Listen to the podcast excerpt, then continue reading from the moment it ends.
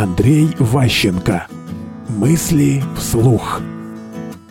Адаптация к условиям пандемии. Фрагмент шестой части новой аудиокниги автора «Человек, управляющий продуктивностью». Мы обозначили больше тренды, но я, так сказать, мы просто проговорим с тобой там буквальное собеседование. Первая вещь. А, пойдем просто пошагово. Как люди поступают обычно? Когда они узнали, что будет сокращение, или что-то от них в компании там финансовое положение ухудшилось, они начинают быстренько рассылать везде резюме свои. По друзьям, почему-то еще. Кто сделал это первым, ну, какие-то шансы получает. Но, в принципе, это не очень эффективно. Потом они делают резюме на HeadHunter там, или в LinkedIn, начинают что-то писать, типа, помогите, спасите, там, помогите на работу устроиться. Тут буквально вот у меня был такой инцидент, э, один товарищ искал работу в э, управлении продажами. Ну, что-то типа такого, если я не, не очень помню его должность, некий Дмитрий. И вот он э, в Фейсбуке каждый день, это еще было до начала эпидемии, то есть это вот, ну не то, что до начала эпидемии, скорее с э, января этого года. Он писал там письма, писал всякие там посты, что он там чемпион того, чемпион всего, там все такое прочее. Реакция была нулевая совершенно. То есть э, там попытки через э, соцсети опубликовать свои там резюме, что кто вас нашел, что-то еще, ну тяжело. LinkedIn и все такое прочее. Поэтому здесь э, единственный способ это выйти на личный контакт, такой просто общий совет. Нужно добраться до того, у кого есть деньги, первое, а второе есть проблема. Например, Сейчас как будет такая история странная. Те, кто хорошо торговал гречкой и масками, у них э, будет резкий спад в бизнесе. То есть э, люди сейчас накупились их товаров на два года вперед. И, соответственно, с одной стороны, вроде выручка охрененная, а с другой стороны, дальше перспектив никаких. То есть рынок замер, все, потому что они все, что могли, все продали. Нет ни товарных запасов, нет спроса. Поэтому в этих компаниях будет странная история, деньги есть, а что делать непонятно. И как бы можно в такие компании прийти и предложить, что делать с их деньгами. Что стоит проинвестировать. То есть вы можете знать, что какой-то классный бизнес, который выстрелит после окончания карантина, пока нуждается в деньгах. И можно связать между собой двух этих людей. Один, который накопил денег, но не знает, что делать дальше. Другой, у которого разрыв кассовый, которому нужны деньги, но он там дальше выстрелит, хорошо будет себя чувствовать. Пожалуйста. То есть э, кризис – это время возможностей, соединение тех, кто получил деньги почему-то, и тех, у кого денег нету. Но есть возможности хорошие там, в будущем. Вот э, думание об этом, предложение этого, там, поиск вариантов дает возможность вырваться, дает возможность как-то перестроиться и так далее. Опять же, хотя бы думать об этом начать. Потому что очень часто люди, находящиеся в кризисе, в стрессе, они не могут нормально думать. Они просто ищут, кто их спасет. А никто вас спасать не хочет. То есть ни, ни, никто на работах не ожидает, чтобы вы, вас спасти от вас, от ваших проблем. Им нужны, наоборот, герои, которые придут и их спасут. Ну или помогут им спасать других. Поэтому, если вы герой, все нормально, у вас все хорошо устроится. Если вы не герой, как бы вот э, можете слать бесконечно свои резюме, что-то еще, толку этого не будет. Да, согласен с вами по поводу классических схем, рассылки резюме, подключения социальных сетей – когда-то давно, на заре их возникновения, возможно, это работало, дело было в новинку, людей было больше, чем ботов и рекламщиков, но это все дела минувших дней. Тут ведь еще какой момент напрашивается? Несмотря на то, что поиск работы занимает какое-то время, все равно его остается слишком много, чем когда у тебя есть работа. И вот это свободное время люди тратят по-разному. Много способов есть его потратить. А как нужно тратить правильно? Тут тоже такая еще история, э, хочу предупредить многих. Э, очень часто во время таких точнее после таких стрессов или еще что-нибудь, люди думают, что с ними что-то не так. Что они какие-то кривые, косые, неэффективные, там, не знаю, у них такой шрам в душе остается, будучи уволенным, отверженным, там, не знаю, обесцененным, они э, испытывают сильнейший стресс и там удар по своей самооценке. Они хотят, чтобы кто-то их как-то поправил, там, исправил. Начинают ходить к шаманам, коучам, на всякие тренинги, на обучение. То есть вот очень сильно проявляется такая вот послекризисное явление, это повышение квалификации. То есть с тем, чтобы как-то что-то сделать для того, чтобы стать лучше, там, совершеннее и так далее. Так вот, э, для вас, для всех совет. Э, лучше получается вытащить себя из задницы самому. Лучше всего э, меняется самонастроение, самосознание, уверенность в себе, когда ты сам научаешься что-то делать полезное. Неважно, что это, там, фильмы снимать, там, монтировать звук, делать презентации, э, осваивать новую программу. То есть идея просто в том, что человек, который сам это освоил, он потом как бы становится, ну, как у него появляется почва под ногами. То есть он способен к саморазвитию, к самосовершенствованию. Не, не всегда там потенциал большой, но тем не менее это возможно. То есть не возникает некая платформа. А когда ты э, ждешь, тебя научат, тебе покажут, что-то еще сделают, то есть ты, ты э, опять получаешь, тратишь ресурсы. Тратишь деньги, тратишь э, время свое зря. То есть вот э, возвращение к самообразованию – это хороший способ дождаться выгодной возможности. То есть сдаваться не надо, нужно пробовать, нужно общаться, нужно ходить, но а, самое трудное вот во всем этом ждать. Потому что пока ты там кому-то что-то закинул какие-то идеи, с кем-то поговорил, у тебя возникает дохренища свободного времени, и при этом у тебя полно проблем. Ты сидишь, ждешь, смотришь сериалы, ходишь гулять, там, не знаю, занимаешься спортивной формой, что-то еще. Это, конечно, неплохо, но этого недостаточно. То есть мозг расслабляется и не способен к креативу производственному, который позволяет создавать и зарабатывать. Нужны люди, которые могут э, продемонстрировать способность самообучаться и повышать личную эффективность. Например, осваивая новые программные продукты. Например, там, придумывая новые способы обучения. Например, придумывая способы автоматизации чего-нибудь процессов или что-то еще. То есть вы таким образом можете, а, сохранить работоспособность мозга, у вас будет цель, у вас будет функциональность, это будет возможное хобби и способ заработка, это, возможно, будет новая профессия, то есть у вас появляется намного большее количество шансов. То есть программных продуктов много, Решений много, неважно в чем, в тайм-менеджменте, сказать, в монтаже, в настройках, в расчетах, там, в управлении CRM, ну до хрена всего. То есть как бы и вот э, чем шире ваша квалификация как специалиста, тем больше шансов. Тут один только ваш враг, ваш снобизм. То есть многие люди, несмотря на кризис, рассчитывают на или большее, или такое же. То есть я профессионал, не знаю, там, бухгалтер, я профессионал, там, в чем-то еще. Есть, как вот, и для них просто стыдно делать другую работу. Стыдно пойти в продажи, стыдно пойти, там, не знаю, грузчиком, стыдно пойти учить детей в школе. Это типа испортит мою трудовую книжку, испортит мою репутацию, там, боже мой, там, и так далее. То есть очень многие люди отказываются, в принципе, отказываются меняться.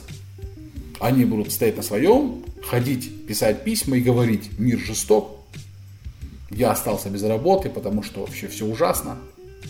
То есть также вот можно было, там, не знаю, получив образование преподавателя в школе, работать там, на 2000 рублей там где-нибудь э, в Мухосранске всю жизнь.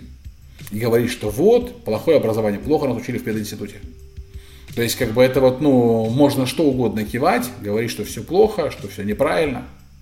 И некоторые такой путь выбирают. Им проще обвинять вокруг мир, это снимает с них ощущение ответственности, они могут ничего не делать. И жить в этом своем тоннеле. Жаловаться, ныть, но жить и из него не выходить. То есть люди все разные, каждый выбирает свою эффективность, и многие выбирают эффективность такого нытья и обвинения. То есть, что все плохо, все злодеи, мир ужасен, я бедный, несчастный, меня все бросили, Господь меня оставит. То есть и в этой парадигме могут существовать довольно длительное время. Я очень надеюсь, что те, кто будет слушать нашу книгу, они так делать не будут. Они будут бороться, они поддерживать будут силы в себе, они будут развиваться. И лучший способ – это саморазвитие. Андрей Анатольевич, есть такое предложение параллельно затронуть тему конфликтов. За окном пандемия, психика людей рвется на части, высвечиваются все внутриличностные конфликты – С одной стороны, это тяжело и ужасно, а с другой точки зрения, раз уж конфликты всплывают, то их лучше видно, а значит, возможно, легче бороться, справляться с ними, устранять. Ну смотри, значит, э, идея, наверное, интересная в этом контексте. Тут э, надо просто правильно э, сформулировать.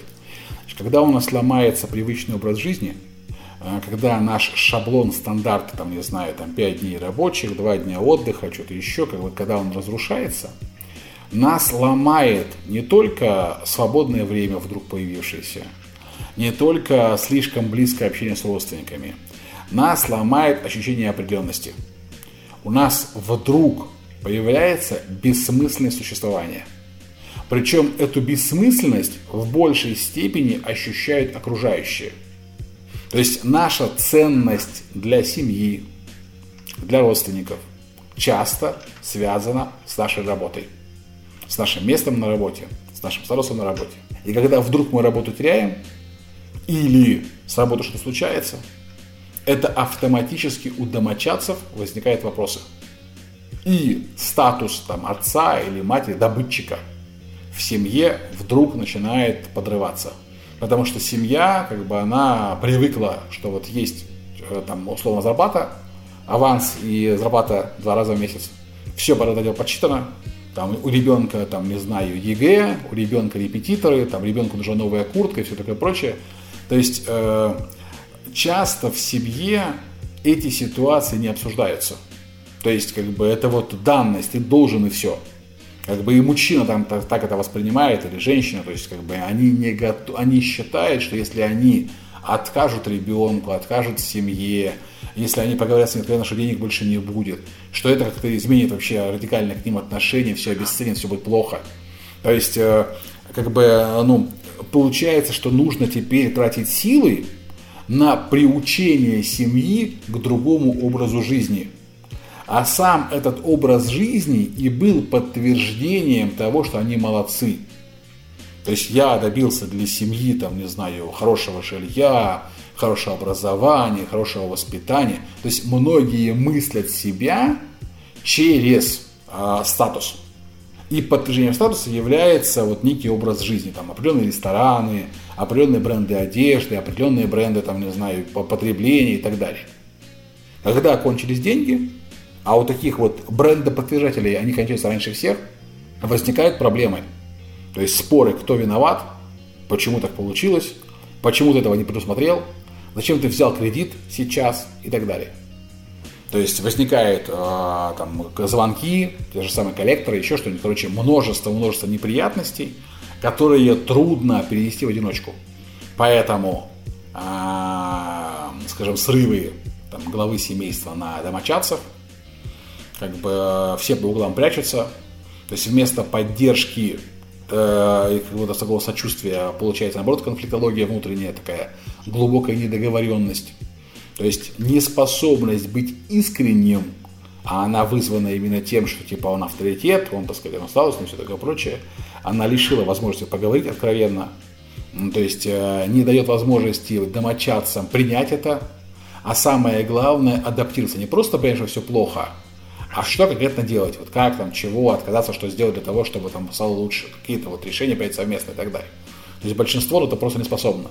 И вот эта вот рассинхронизация э, мышления, э, не знаю, там отца, кормильца, жены, детей, э, там их друзей, потому что там, может быть, они, они одни, у кого плохо, а остальных все хорошо.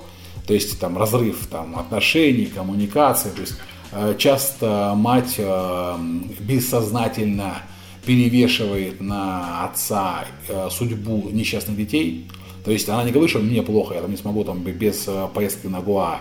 Она говорит, вот бедный наш ребеночек, вот как бы он того, у него там ну, друзья в школе его засмеют или еще что-нибудь. Короче, получается, что как, как бы через такие косвенные рассказы о несчастном будущем детей или что-то еще, на отца навешивается дополнительный груз. То есть на работе все плохо, а тут еще как бы жена ноет. То есть вот э, таких позиций много. Это не то, что люди делают со зла, это попытка найти тоже сочувствие, успокоение, обещание, что все будет хорошо там, и так далее. Ну, такая вот как бы форма успокоения тревоги. По сути, это просто срабатывает защитная реакция психики. Да, да, да, да, да. Поиск, поиск э, через такие косвенные действия, поиск защиты, поиск поддержки. То есть, э, но не, не, люди же не психологи все, как бы там направо и налево, они как бы воспринимают это искренне и весьма болезненно. То есть, и получается, что вообще безвыходно все, то есть просто совсем все плохо. То есть, и у некоторых людей резьбу срывает. То есть, там, ты дура, там, скандалы, конфликты, обвинения, то есть, опять же, с этим карантином даже, даже ладно еще работу потеряет, то есть, тоже все в кучу сразу. А, там, заразные, то есть, такой общий уровень тревоги очень возвышенный. То есть, конечно, в семьях сейчас а, сложно.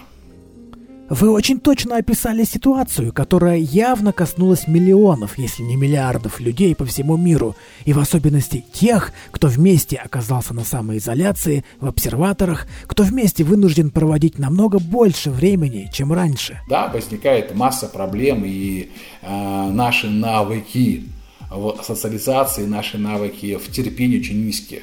Поэтому говорит там Христос о том, что типа терпеть. Э, Христос терпел и нам велел.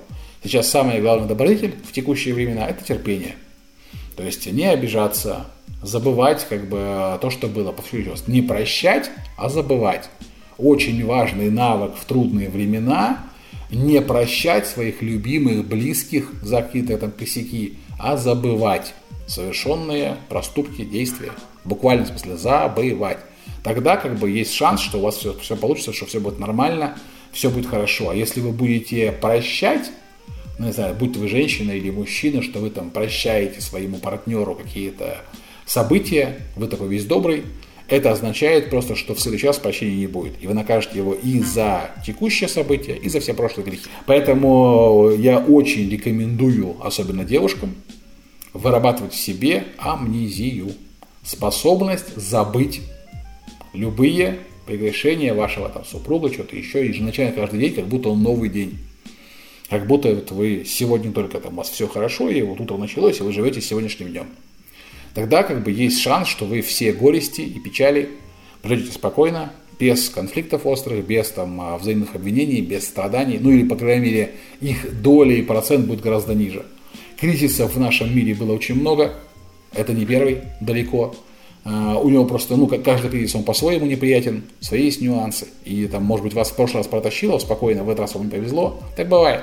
То есть, э, если вы прошли предыдущее событие вместе, старайтесь также вместе быть, сохраните это. Но если вы будете вот это вместе выпячивать как э, такое событие, мы же все вместе, это нужно короче, делать это в виде долга, что другой партнер обязан тоже этого хотеть, потому что вы все вместе, это плохо кончится нужно не совестить другого, не взывать к его там чувствам, к, на, к ответственности, чему-то еще, а что-то хорошее делать. Да, поступки важнее, чем слова, это верно.